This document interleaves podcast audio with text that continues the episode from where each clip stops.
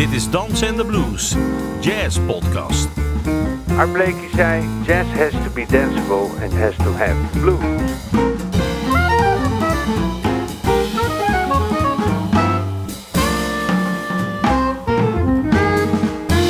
Je luistert naar een aflevering van Dansen en de Blues.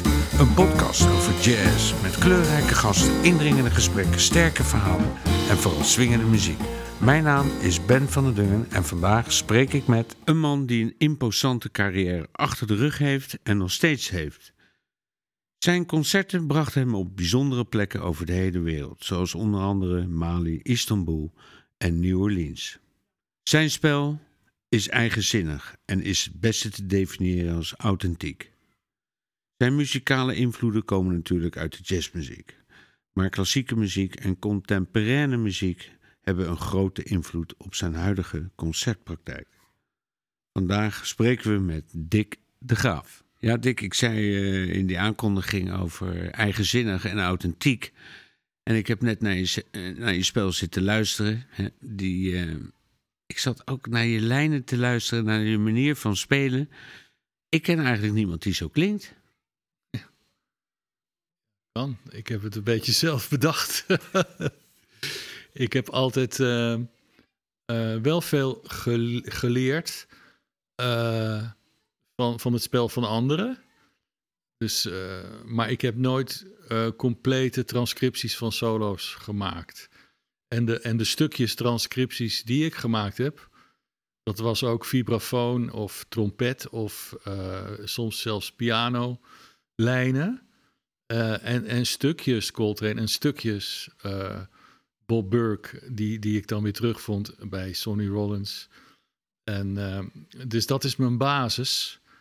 Uh, en verder uh, was ik al meteen verkocht ook over hoe ik Michael Brecker lijnen hoorde construeren. Want die, die liepen heel vaak over, over de maat heen. En, ehm, en dat, dat pikte ik een beetje van hem over, zonder dat ik hem nou echt uh, geanalyseerd heb. Ik was helemaal niet zo'n geweldige fan eigenlijk van zijn spel of, vanwege zijn sound. Maar dat over de maat heen spelen en dus eigenlijk uh, wat ik ja, wat, wat eigenlijk superimpositie heet, dat je, dat je dingen speelt over een tonaliteit heen die eigenlijk, eigenlijk nog niet helemaal daar thuis horen of eigenlijk al eerder gespeeld hadden moeten zijn, maar die je uitstelt dat heb ik altijd heel erg uh, uitdagend gevonden. En dat, daar ben ik eigenlijk nog steeds mee bezig. En daar, ik denk dat het zo gekomen is. En mijn sound heb ik gewoon afgekeken eigenlijk van, van Dexter Gordon, die je toen heel veel uh, hoorde toen ik begon te spelen in Nederland. Ook in Utrecht kwam die uh, nog wel eens voorbij. En uh, hij stond zelfs een keer voor, voor de deur van de kleedkamer in Vredenburg, waar ik had zitten oefenen de hele avond. Toen ik naar huis ging, liep ik tegen hem op.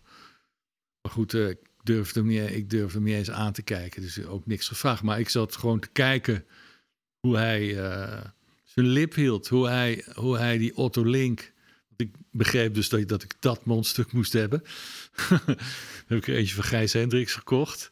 En dan, en dan gewoon kijken hoe, hoe dat was. En dan uh, ja, met die lange die lange uitklank en, en een heel klein beetje vibrato erachteraan zo.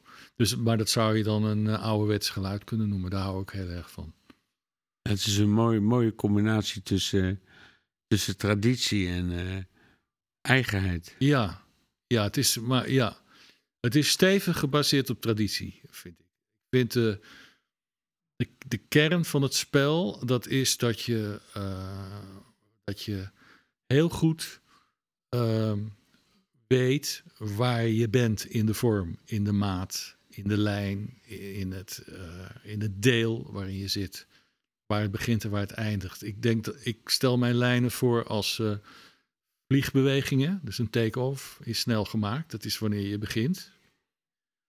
Maar de landing en, en hoe ver je gaat. Ja, dat, bedoel, daar ben ik natuurlijk ook heel veel mee bezig geweest. Met uh, van hoe, hoe ver kan je gaan van de tonaliteit van het akkoord vandaan, van de, van de melodie vandaan, zonder dat de luisteraar, in de eerste plaats je medemuzici, maar zeker ook de luisteraars, het contact gaan, gaan verliezen. Dat is niet de bedoeling. En, en op zo'n moment voel ik aan dat ik snel moet landen. Dat doe ik dan. is eh,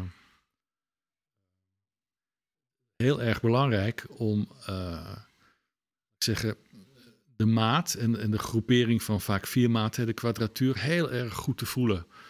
Als ik studeer en ik heb een nieuw pattern, waar het ook vandaan komt, hè, of het een blues pattern is, of, of ik gebruik eh, eh, symmetrische eh, modelletjes of zo die ik bedacht heb, dan probeer ik het altijd in een turnaround over vier maten te studeren. Zodat ik altijd en de maat en het grotere aantal maten eh, vasthoud.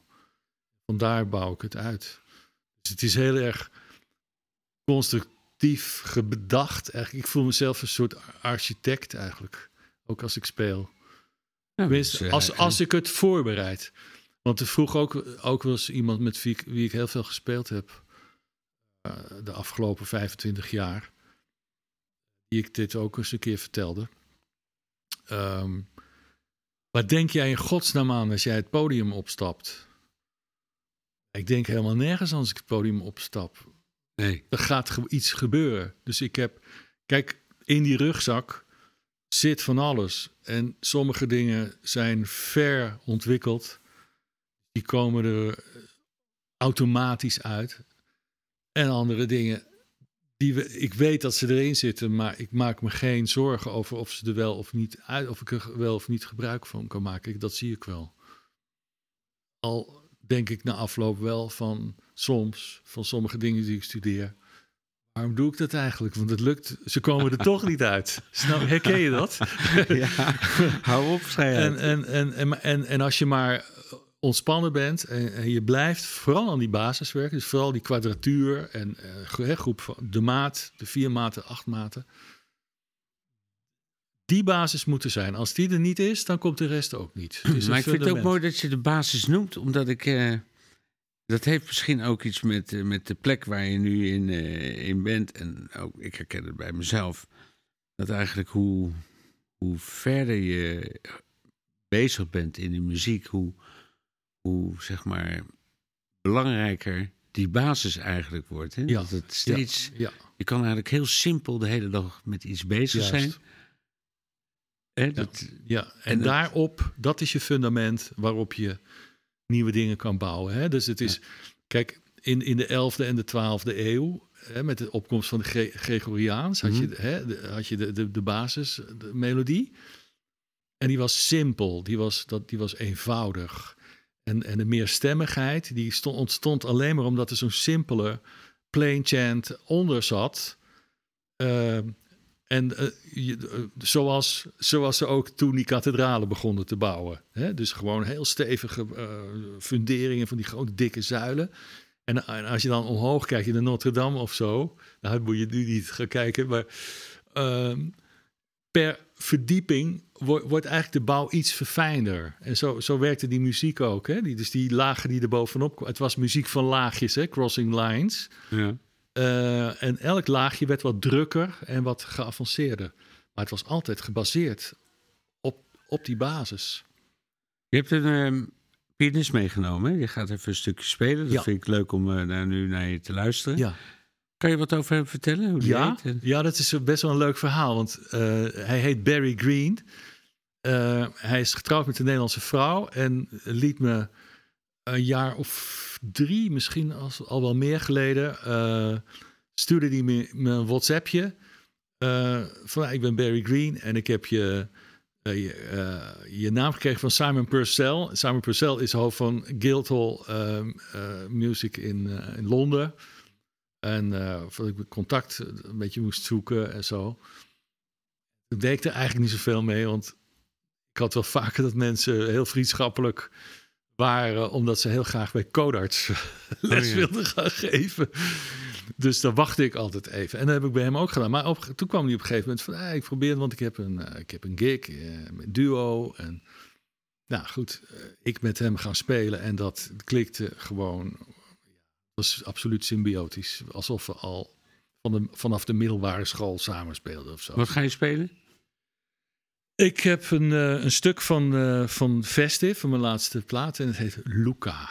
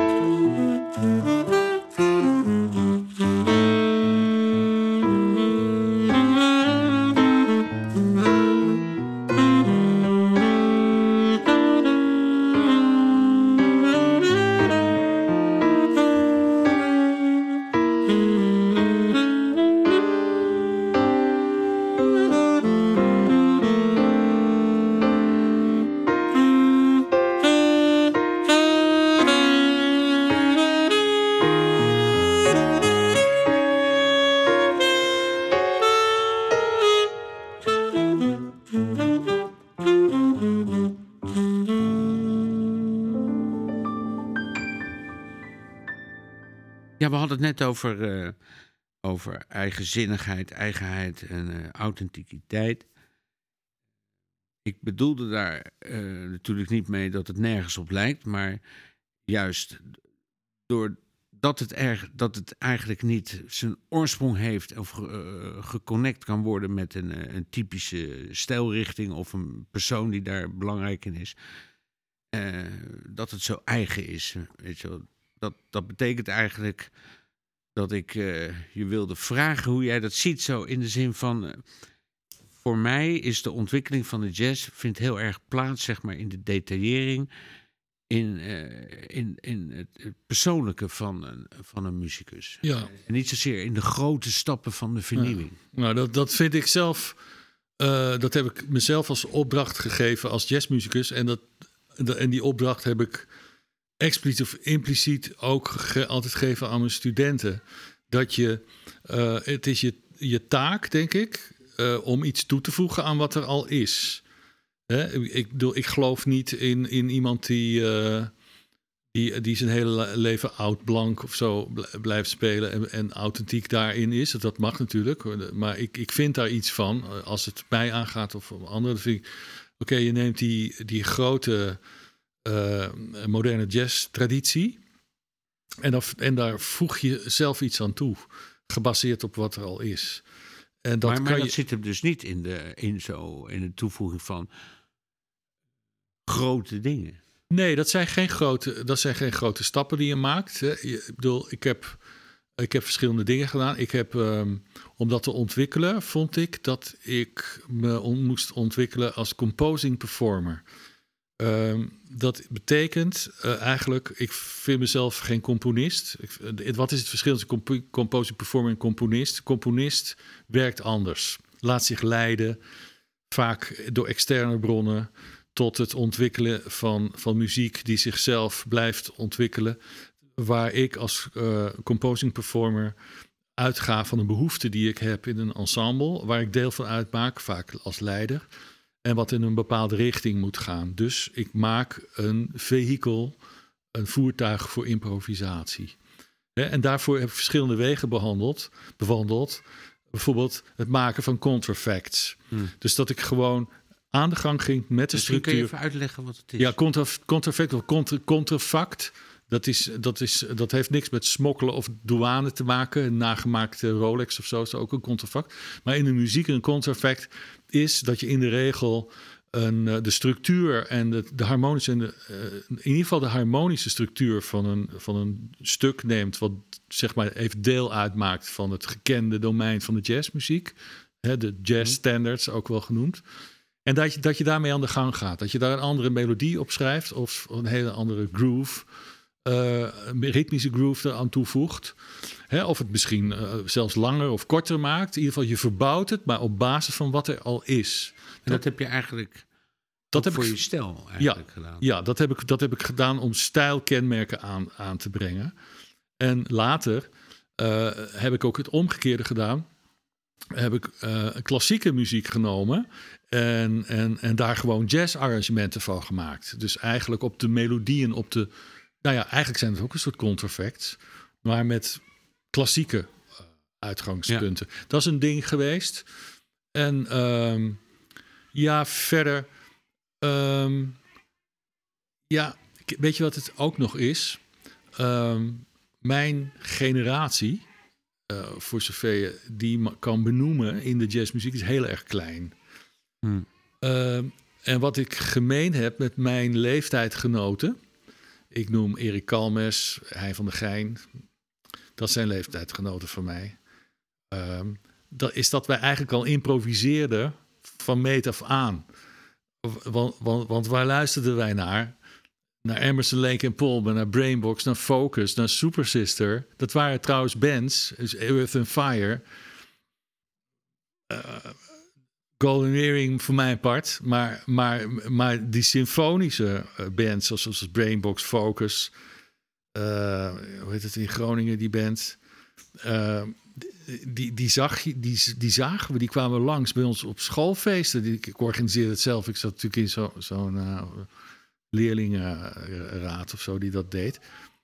Dus wij zagen muzici improviseren binnen een rocksetting eigenlijk. En, en wij hoorden Pictures at an Exhibition van Emerson, Lake en Palmer en draaiden dat suf. Hè? En natuurlijk had je ook nog Exception eh, van Rick van der Linden. En Ja. natuurlijk die, die, die prachtige platen van Thijs van Leer, weet je wel. Waar die Pavan eh, van Foré op speelde en zo. Dus het, dat, dus het idee dat je gewoon, gewoon mooie muziek nam... en daar ook nog mee, mee aan, de, aan de knutsel ging... dat hadden wij eigenlijk al. En, en voor, voor ons, bij generatie... nou ja, een groot woord hoor. Laat ik het gewoon op mezelf betrekken... was die jazzmuziek daar een vervolg op. Dus die gekkigheid die ik hoorde bij Frank Zappa... live in New York... Die hoorde ik ook eh, als ik naar de radio naar jazz en blues luisterde. Of eh, een of andere big band eh, solist aan de gang hoorde. Dus het was, het was een. een, een dus dus het, het idioom wat, we, wat ik gebruikte om te improviseren was niet strikt jazz. Dat was ook. Dat kwam ook uit de lijnen van Jimi Hendrix of zo. Of, of John Mayall, waar ik helemaal gek van was. Het, het begon met, met een soort blues-achtige dingen die ik snapte. Daar is ook niet zoveel aan te snappen. Ja, maar ik ja, voelde ja. dat zo. Als je nou, eh, als je dat, die hele ontwikkeling die heel gedetailleerd is en heel verfijnd toch van allerlei hè, invloeden waar het vandaan komt die je onderzoekt en, eh, Mhm. en, eh, dat combineert met, Ja. met, met jezelf, Ja. en met je smaak en met Ja. je mogelijkheden. Ja. En dat is natuurlijk een hele. Ja, dat is, staat een beetje een schil contrast, zeg maar, met de, v- de vluchtige karakter. Ja. Wat er nu, zeg maar, zo speelt in de jazzmuziek. Ja, het gaat toch om de vorm. Hè? Van, dan zie je er goed uit, en heb je dit, en heb je dat. Kom je uit Londen, nou, et cetera. Ja. Weinig oog voor die Ja, diepere... Ja, natuurlijk een, een oudere blanke eh, man met een verhaal. eh, en een beetje kritisch ook natuurlijk, weet je wel. Ik ben, ook nog eens een keer uit de protestgeneratie natuurlijk. Dat, dat is wel zo. dat kan ik wel bewijzen.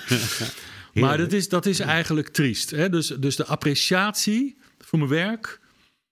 eh, ik heb er wel altijd, laat ik zeggen, in de, in de schrijvende pers in Nederland, hè, dus eh, de dagbladen en, en vakbladen, ben, eh, heb ik me wel altijd serieus genomen gevoeld. Het is eh, zeker in de tijden van mijn dictograaf Septet, die, die gedra- dat gedraaid heeft van 1987 tot eh, eh, poeh, 2002 of zo. Ehm, ehm, ben ik zeer kritisch be- bejegend. Eh, maar, maar de ontwikkeling eh, en, het, en, het, en, de, en de, pers- of de, de, de perceptie die kwamen er wel. Dus ik, die appreciatie die heb ik altijd vanuit de, de kenners wel gevoeld. Ja, En dat geldt nog steeds. Dat, Daar ben ik heel blij. Daar ben ik ook heel blij om. Misschien wel leuk om even een stukje te laten luisteren van het septet. Want Dat is, een goed idee. Nou, ons, onze, ons grootste succes, we hebben ja, vijf cd's uitgebracht. En de laatste die, eh, die dateert dan eh, van eh, 1998. In een ijskoude, ijskoud weekend eh, opgenomen bij Manus Kooijmans in Den Bosch. In die gymzaal. Eh, en dat is eh, een, eh, een, eh, een project waar ik eh, een aantal stukken van Jimi Hendrix heb eh, bewerkt. Op het moment dat het septet eh, bestond, eh, ook. eh, nou, laat ik straks het gewoon allemaal noemen. Want het, bedoel, Ja. zij, ze zijn Wim Bronnenberg op de gitaar. Die had natuurlijk een hele belangrijke rol. Het is de muziek van Jimi Hendrix. dus, en, en, dat, en de meeste, eigenlijk de meeste jongens in de band, die wisten eigenlijk helemaal niet wie Jimi Hendrix was. Maar Michel Gustorf, die heeft het, de hele periode de, de viool gespeeld daarbij. Hans Sparla, eh, de trombone, die ook een knallende rol op die plaat eh, speelt. En toen had ik eh, Erik Kalmes op de basgitaar en de contrabas. En Hans van Oosterhout op drums. Dat was eigenlijk een, van- de beste ritmesecties. Ik heb nog alles verloop gehad. Of tenminste wisselingen. En de, de, de meest in het oog lopende hier... En, en die ook de reden was om die band met dit programma op te nemen... dat was Conky Halmeijer, Russell Halmeijer op de Steel Pans. En ehm, nou, dit is het openingsnummer van de CD eh, The Burning of the Midnight Lamp, dictograaf Septet Plays Jimi Hendrix. Voor het fameuze, fameuze en eh, al snel failliet gegaane label Via Records. Ehm, maar goed, ze zijn allemaal uitverkocht. De, eh, dat, en we zijn er echt Europa mee doorgegaan. Dit is van die CD Manic Depression.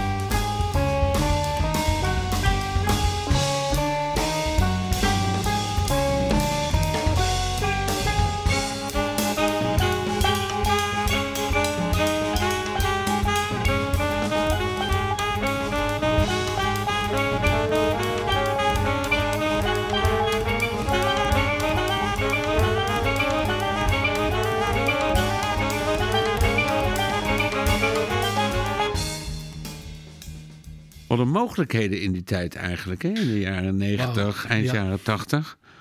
Ja, nou ja, kijk, ik bedoel, ik zeg, ik zeg wel eens. eh, eh, ik, en ik, voel, ik voel me ook een zondagskind eigenlijk. Want Ik ben, ik weet je wel, ik ben. eh, ja, mijn zus die zegt dan: Je hebt van je hobby je beroep gemaakt. Nou, dat vind ik afschuwelijke uitspraak. Ja. Dat, dat, dat, dat eh, disqualificeert een hoop van je harde werken, hè, waar wij het nu over hebben.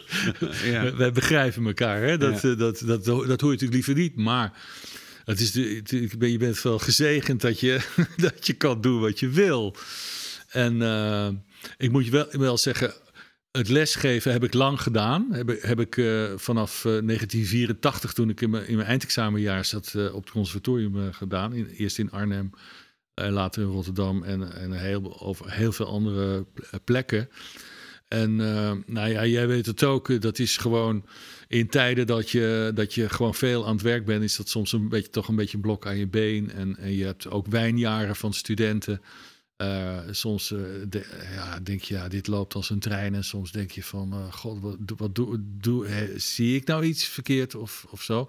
Dus dat is best een klus die ik volgehouden heb. Ook om mijn handen vrij te hebben om geen frikandellenmuziek te ho- hoeven gaan maken. Ja. Of in een orkest te gaan zitten spelen op een manier die een ander van mij vraagt.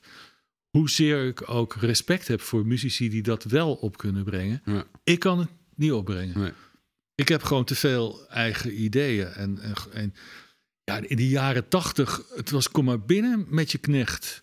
Ik had eh, in 1981 met Albert van Veenendaal als de duo het Meervaart Jazz Concours gewonnen.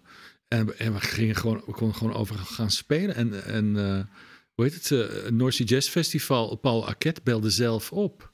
Van ja, vind je het soms leuk om, om ja, nou, vind het wel leuk. Ja. Het, was, het was veel mogelijk. En later ook grotere groepen. Zo, ik had een kwartet wat best ook- oké draaide en zo. Ook een plaat mee mogen maken. Gevraagd om een plaat te maken bij Lime Tree Records. Ja, geweldig, weet je. Als je het analyseert, dan ehm, en terugkijkt en vergelijkt met de situatie waar we nu zitten, zou je, zou je kunnen zeggen dat het, eh, het systeem wat er toen was, die hoeveelheid werkgelegenheid, dat dat eigenlijk toch wel een soort duurzaamheid eh, met zich meebracht? Dat denk ik wel. Ehm, het, er was, je, je, je kon absoluut continuïteit zien in je werk. Ik, ik ben onlangs verhuisd. Toen, eh, toen kwam ik een hoop dingen tegen. En ook trouwens, toen ik dat boek aan het schrijven was, dat albumboek bij Festive. eh, posters van het Dick de Graaf septet. Voorjaarstournee, najaarstournee, frujaarstournee, weet je wel, herfsttournee. Ja, ja, ja. Je had gewoon weer een plaat uit, of niet eens. Je was van plan er een te gaan opnemen en dan en dat, nou, en, en je kon gewoon het, het rijtje vol spelen en je, je kon nog eens terugkomen.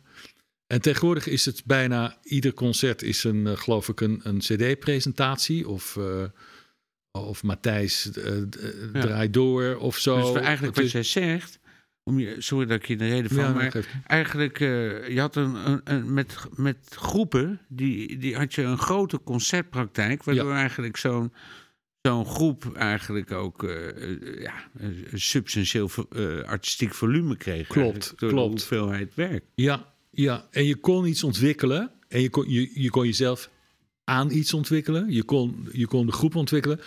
En je kon de muzici in de band helpen zich te ontwikkelen. Want ik heb toch, ik heb nooit echt van die hele voor de hand liggende toppers gevraagd. Maar vaak met jongens uit mijn naaste omgeving, uit de onderwijssituatie of naast de, na, eh, naast de collega's.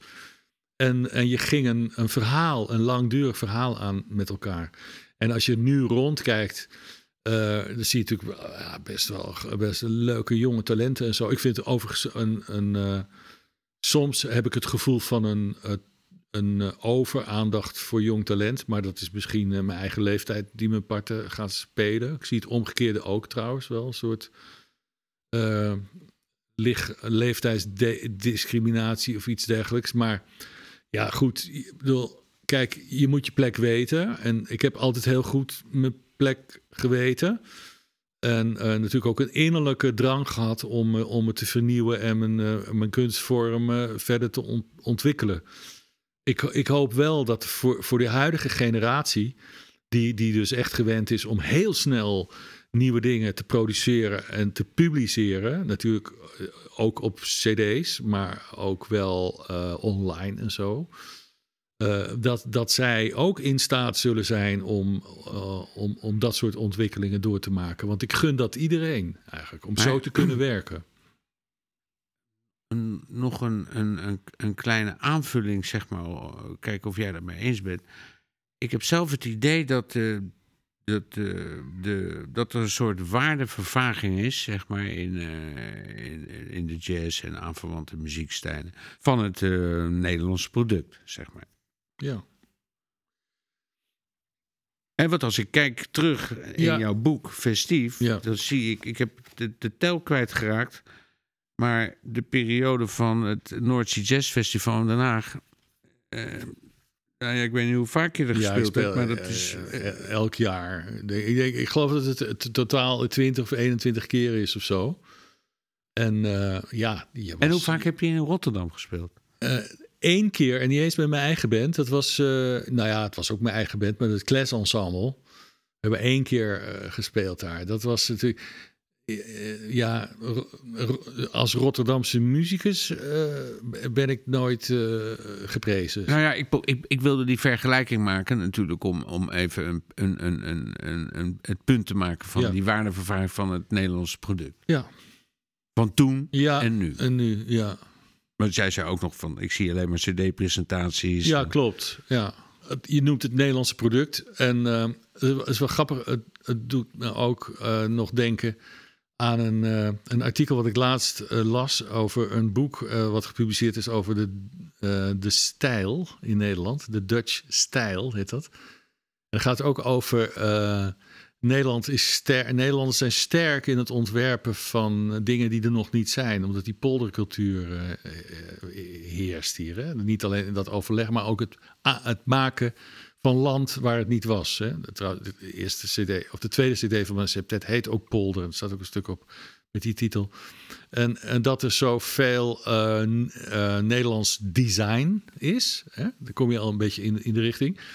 En dat is Nederlands gestuurd, maar internationaal geproduceerd. Hè? Dus het wordt ook in China in elkaar gesleuteld. En het plastic, dat wordt daar verbrokkeld en weet ik veel wat. En zoiets eh, wordt geëerd. Hè? Er, wordt, er wordt, wordt een boek gepubliceerd daarover. Het is natuurlijk nog een heel verhaal van zes kilo. En dan denk ik van, goh, hoe lang is het geleden ook alweer dat die Prisma, eh, dat Prisma-boek uitkwam, 1978 of zo, over jazz in Nederland. Waar alle, alle Nederlandse jazzmuzici uh, op een rijtje stonden met wat ze deden, wat hun opleiding was, van welke vakbond ze lid zijn en welke platen ze onlangs gemaakt hebben. Is dat lang geleden? Ik praat in mijn, in mijn boek over, over, ook over. Die lijn van uh, weet je wel, dat je bij het Holland Festival ook Luke Dikker uh, Big Band zag spelen. Dat er altijd, altijd dat soort zaken, die is weg. Dat, dat, zie, dat zie ik niet, niet meer gebeuren. Kijk, de jonge muzici die in Nederland de conservatoria bevolken op de jazzafdelingen zijn, denk ik, voor de meerderheid internationaal nu. Er worden ook uh, ook wel uh, uh, systemen ge, ge, gehanteerd om ze hier te houden en zo. Of, en hier bedoel ik eigenlijk Rotterdam mee. En het Batavierhuis van Droom en Daad, wat, wat een goed initiatief is om talent dan in ieder geval te laten wortelen in zo'n stad. Dat, dat zou een stap kunnen zijn naar een soort continuïteit. Maar ja, nogmaals ehm, uh, de aanwezigheid van uh, de muziek die ontwikkeld is in de jaren 80, 90, die hele rijke traditie waar, waar jij en ik gewoon aan, ja, bij waren, ja. zo niet deel van uitmaakten.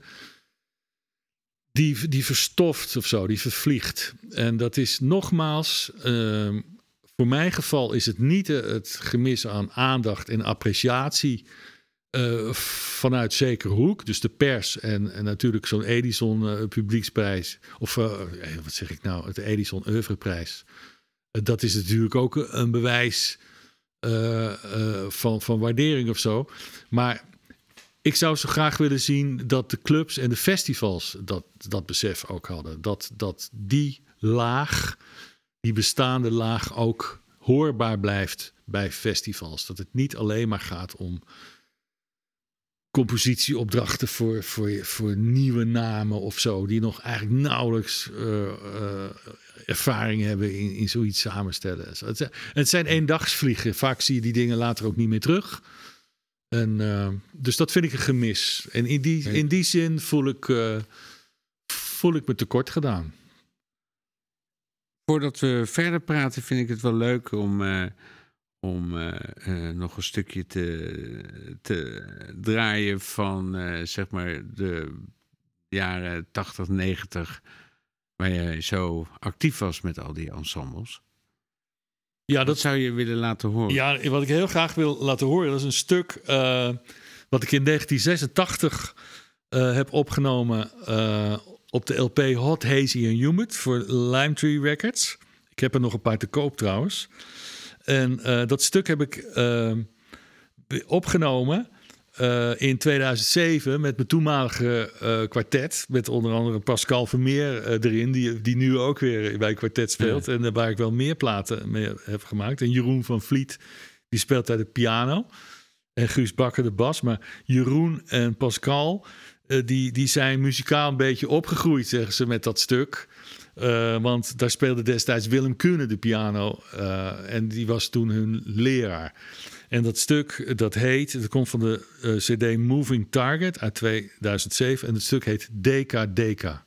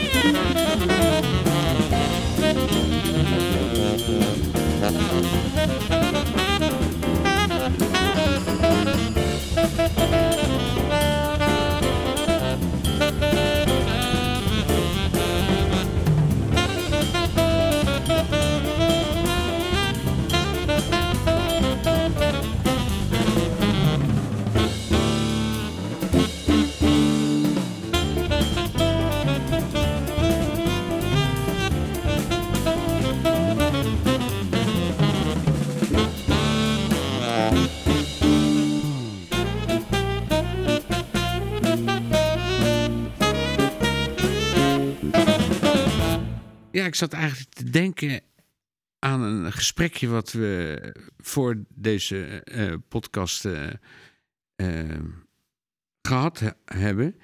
Waar jij zei: Kijk, de aannames kloppen niet.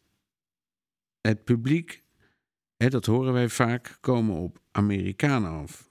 Maar dat komt natuurlijk, zei je, omdat, dat, omdat ze alleen Amerikanen uitnodigen. Ja, dat is een self-fulfilling prophecy is dat. Je, je, gaat er vanuit, eh, ik, ga Dick de Graaf niet uitnodigen, want eh, ik kan beter Amerikanen want die krijgen de zaal vol en bij Dick moet er geld bij. Ja, Amahula, ik bedoel, eens kijken wat er besteed wordt aan publiciteit voor die Amerikanen. Niet alleen door de organiserende partner, maar ook door de platenmaatschappij en eh, weet ik veel wat. En in de pers natuurlijk. Eh, als, je, als, dezelfde, als je dezelfde eh, eh, financiële inspanning zou doen, of publicitaire inspanning doen voor mijn project, dan, krijg, dan, komt die zaal net zo vol. En ehm, ik denk zelfs ehm, dat je qua publieksbinding eh, dan nog succesvoller zou zijn. Dat, dat je een grotere groep mensen tevreden krijgt. Want je hebt gewoon je aanhang. En die vragen zich, die vragen zich ook af van, van hoe zit dat met, met, die, met die... Ik, hoorde, ik heb daar vaak over, opmerkingen over gehoord. Ja. Van waarom, waarom speel je niet aan Paradox? Vragen mijn vrienden uit. Eh, ja, dat is misschien, misschien dezelfde reden waarom ik niet op Jazz in Juketown speel. Vraag het maar eens eh, aan, die, aan, aan die programmeurs die, daar, die dat allemaal in de hand hebben. Dat, is, dat is natuurlijk een risico. Hè? Je zal maar net een keer. eh, ik wil niks, niet, niks ten nadele van de jongens, die doen goed werk. Maar eh, niet in de zin van dat ze mij eh, programmeren, want dat doen ze niet. Nou, je, je schetst een, een eigenlijk heel goed beeld. Het zou natuurlijk kunnen overkomen dat je denkt van ja, weet je wel, dat is, eh, is een beetje zuur. Maar het is natuurlijk helemaal niks met zuur te maken. Omdat het namelijk voor het overgrote deel van het, eh, de Nederlandse jazz geldt. Ja. Hè, Er zijn eh, enorm veel mensen die ik ken... die een hele grote concertpraktijk hebben... en eigenlijk afwezig zijn Ja. op, op, op die plekken. Ja, ja. Dat is toch vreemd? Dat is heel erg vreemd. En, eh, en, dat, is, en dat is natuurlijk niet alleen vanuit ehm, eh, ons perspectief. Bedoel, er zijn natuurlijk mensen eh, die mij al, nou ja, zeker 20, 25 jaar volgen. En die zich dat hardop afvragen. Die, die daar ook zich over uitspreken online of zo af en toe zelfs. Daar is zit een groep mensen achter die, die dus ook genegeerd wordt door de, door de podia. Dus, dus, dus is er ook een soort taak of een soort, soort dienstbaarheid die ze hebben, een soort service die ze verlenen aan mijn fans, die ze dus niet verlenen. Hm. En eh, ja, het is, het is heel zuur. Kijk, het is natuurlijk, natuurlijk ben je teleurgesteld over het feit dat dingen niet lukken. Goddank eh, zie je trouwens dat eh, met, met die oeuvreprijs... eh, dat, dat er opeens paf ze- zes eh, aanvragen binnenkomen. En dat ook mensen die normaal helemaal niet reageren op een mailing... op een gegeven moment alsnog reageren met excuus dat ze zo laat reageren. Het is echt dubbel, dubbel prijs. Echt, ik weet, je weet niet wat je overkomt. Geweldig. Geweldig. Een vriend van me die, heeft, dus- die, is, die is voor mij aan de telefoon gaan zitten. Is wat rond gaan bellen naar festivals. Die zei, ik help je wel. Laat mij maar eens. Ik zal je eens laten zien hoe je dat doet. Die belde na een paar weken op. Hè. Die zei, wat, wat, wat voor wereld leef jij joh? Wat, ik bedoel, je, kan, je kan mailen, bellen, boodschappen achterlaten, eh, eh, berichten inspreken, wat je wil, maar ze bellen gewoon niet terug. Wat is dat voor wereld, weet je wel? Ben, dat herken jij waarschijnlijk ook. Ja. Dat is uitge... Ja, ja, ja. Ik, eh, ik vind het mooi. We gaan eh, eh, naar een column van jou luisteren, wat jij hebt ingesproken. Dat is dus eigenlijk een wereldpremière in deze podcast. Maar ze zijn zo leuk, dus dat we dat ja, gaan doen.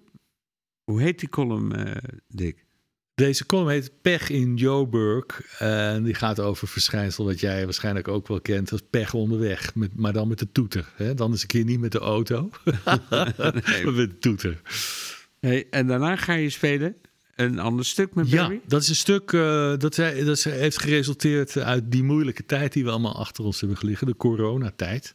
Ontzettend veel uh, ge, stappen uh, gemaakt. Mijn stappenteller die wilde ik elke dag op 10.000 krijgen. Ook op waar mijn huisarts ook bijzonder tevreden over was. Ehm, dus dat, en, en, en toen gebeurde wat ja, wat een tijdje eigenlijk niet zo meer gebeurd was, dat ik gewoon melodieën begon te horen waarvan ik dacht van, hé, hey, daar kan ik wel wat mee. Dus dat, dat kwam binnenvliegen tijdens, tijdens zo'n wandeling of tijdens vele wandelingen. En, en meestal doe ik eigenlijk ga ik dat ik pas dan aan tafel ga aan, of aan de vleugel of zo, uh, om het op te schrijven als ik het later weer herinner. Dan krijg je namelijk een sterke melodie. Dus dat, dat was dan de wandeling in coronatijd. Maar dat is natuurlijk een zaadtitel. Dus heb ik het Passeggiata anno corona genoemd. Dankjewel, Dick. Uh, dit was uh, Graag de podcast, hè? deel 1. We gaan nog een deel 2 uh, maken. Er is nog een hoop te vertellen. Dus uh, ja, voor de luisteraar, dank jullie wel voor het luisteren. En uh, tot deel 2. Pech in Joburg.